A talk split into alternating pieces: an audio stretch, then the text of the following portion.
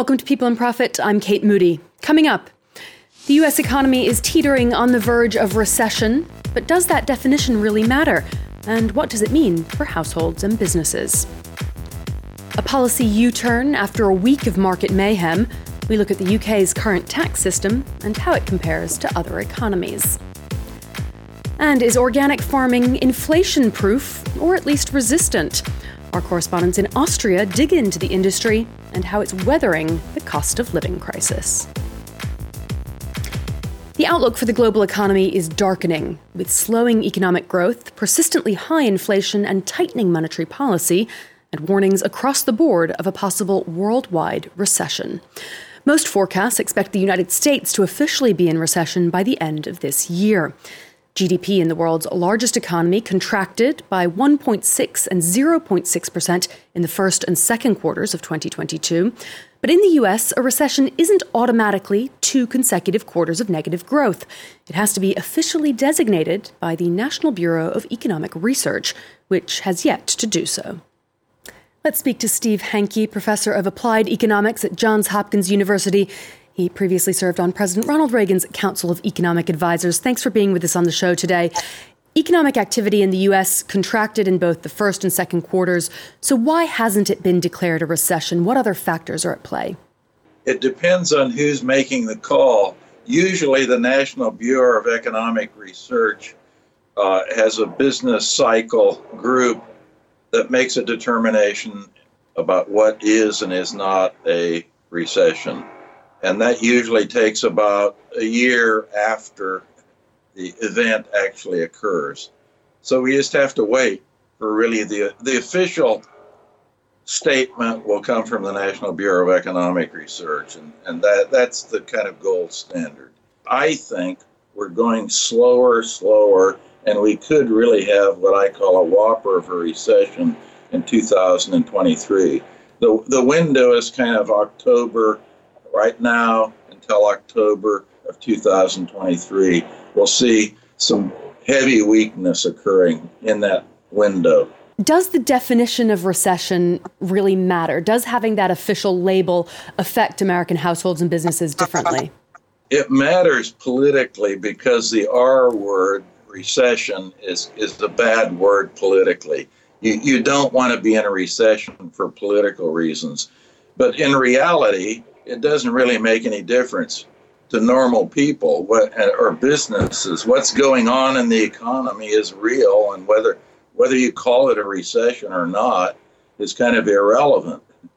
The question is, is, is your business doing well or doing poorly?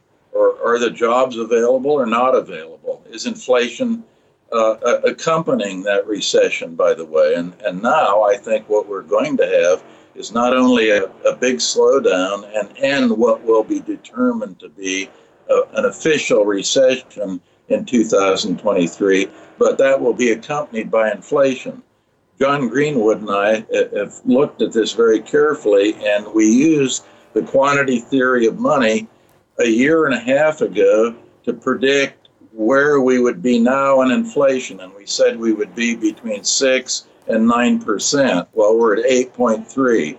So the quantity theory of money was a tried and true method, and it worked. Now, using that same quantity theory of money, we say by the end of this year, we'll be between six and eight percent, and by the end of two thousand twenty-three, we'll be around five percent inflation. So if you combine that high inflation number over double the inflation target of the Fed of two percent by the end of two thousand twenty-three and of a, a recession, that's called stagflation. That's that's even a worse word than the R word. And the S word is really bad because you've got both inflation and a recession. Now, the U S Federal Reserve has been tightening its monetary policy, raising interest rates to try and tame this inflation. What is the central bank's role in this kind of a situation, and do you think it's doing a good job? The central bank's role is, is a central role because they, they are in charge of the, mon- of the monetary policy, and the monetary policy revolves around the growth rate in the money supply. That is the key, not, not interest rates. Inter- interest rates may or may not affect the money supply. You you have to look at the money supply directly. And the Fed is doing a black, bad job because they don't have the money supply on their dashboard. They're not looking at the money supply. They've canceled the money supply. In fact, Fed Chairman Powell has repeatedly said that the money supply is has nothing to do with their monetary policy because it has nothing to do with economic activity, which is a ridiculous statement. So they're they're flying blind at the Fed. They don't know what they're doing. They're not looking at the money supply. All right, Steve Hanke, professor at Johns Hopkins University, thanks so much for joining us on People and Profit today. Well, on September the twenty-third, the U K government detailed a mini-budget that included forty-five billion pounds worth of tax cuts, purportedly aimed at helping households deal with inflation. It included a plan to scrap the forty-five percent tax rate on the highest earners, and it was not accompanied by an economic forecast. The proposals sent the pound sterling plummeting, prompted emergency intervention by the Bank of England, and hit approval ratings for the new Prime Minister. Just ten days after the initial announcement, facing mayhem on the markets and growing pressure from both within and outside the Conservative Party, British Chancellor Kwasi Kwarteng backtracked on cutting that top tax rate. I know the plan put forward only ten year, uh, days ago has caused a little turbulence. I get it. I get it. Uh, we are listening and have listened. And now I want to focus on delivering the major parts of our growth package. Charles Pellegrin is here with more. Talk us through the different brackets for income tax in the U K. Well, Kate, uh, the United Kingdom uh, has a fairly simple income tax system divided into four brackets. All annual income above twelve thousand five hundred seventy pounds, around fourteen thousand euros, is taxed. First at a basic rate of twenty percent, and then for earners of above fifty thousand pounds at the high rate of forty percent. And finally, for those who make over one hundred fifty thousand pounds at a rate of forty-five percent. That's the bracket that Kwasi Kwarteng decided not to scrap in the end, a top rate which had already been brought down from fifty percent by David Cameron in twenty thirteen. And starting in April, however, the basic rate will be lowered from twenty to nineteen percent, a year earlier than scheduled. What about businesses? How are they taxed in the U K? Well, the corporation tax, which is uh, taken on a company's profits, is set at nineteen percent across the board, no matter the size of the company.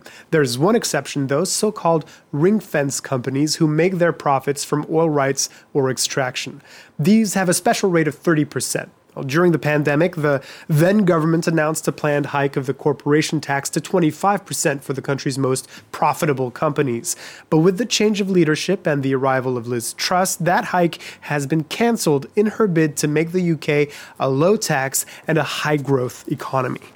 So how does the U K's taxation system compare to other economies? Well, Liz Truss uh, says that she aims for more simplicity in the income tax system, but the U K already has fewer tax brackets than the U S or France, for instance. In terms of top income tax rates, the U K's forty-five percent rate is lower than most other major European economies and Japan, but still higher than the top U S rate of forty-three point seven percent. And when it comes to corporate tax, the U K has one of the lowest among developed countries, even below twenty-one percent in the U S. All of this means the government brings in less tax revenue than a dozen European countries, including France and Germany, with a tax burden at thirty-four point four percent of G D P. Charles Pellegrin, thanks so much for that update. Well, food prices are soaring around the world, in part because of a global disruption in supplies of fertilizers. But the cost of organic produce, grown without chemical fertilizer or pesticides, is rising at a significantly slower pace. Despite higher prices, demand remains strong. Austria is the European leader in organic agriculture. Our correspondents Vianney Laurent and Anthony Mills have this report. In the federal state of Salzburg, in the west of Austria, more than half of all agricultural land is devoted to organic farming. Ulrike Gangl has been producing milk and raising geese for more than fifteen years. She remains confident in the face of rising prices. In the current situation, organic farming is doing a bit better than regular agriculture because we don't use chemical fertilizer and we don't have to import pesticides or feed. For the products we sell ourselves, we've only had to raise prices two or three percent. Meat, for example, to keep revenue steady. The cost of organic food has risen at a slower pace than standard produce, meaning there's a shrinking price gap in shops. Analysts say that's likely to spur demand for organic options.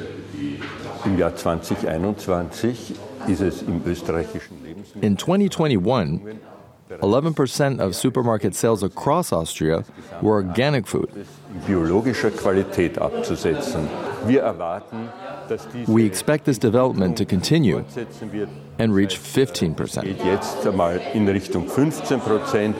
Players within the sector argue this shows that organic farming is the future of agriculture, stable and resistant to crises. But for now, it's not enough to feed the country. To increase the share of organic agriculture in overall food output, we need to significantly reduce meat consumption, especially pork. And we have to do research to address the difference in yield compared to conventional agriculture, as well as significantly reduce food waste. The Austrian government is supporting the industry with a plan to serve fifty-five percent organic food in canteens for public sector workers by twenty thirty. That's all for now. Don't forget you can find this and our previous shows on the France twenty-four website or as a podcast wherever you usually listen. You can also get in touch with your comments and questions on social media. Until next time, thanks for watching.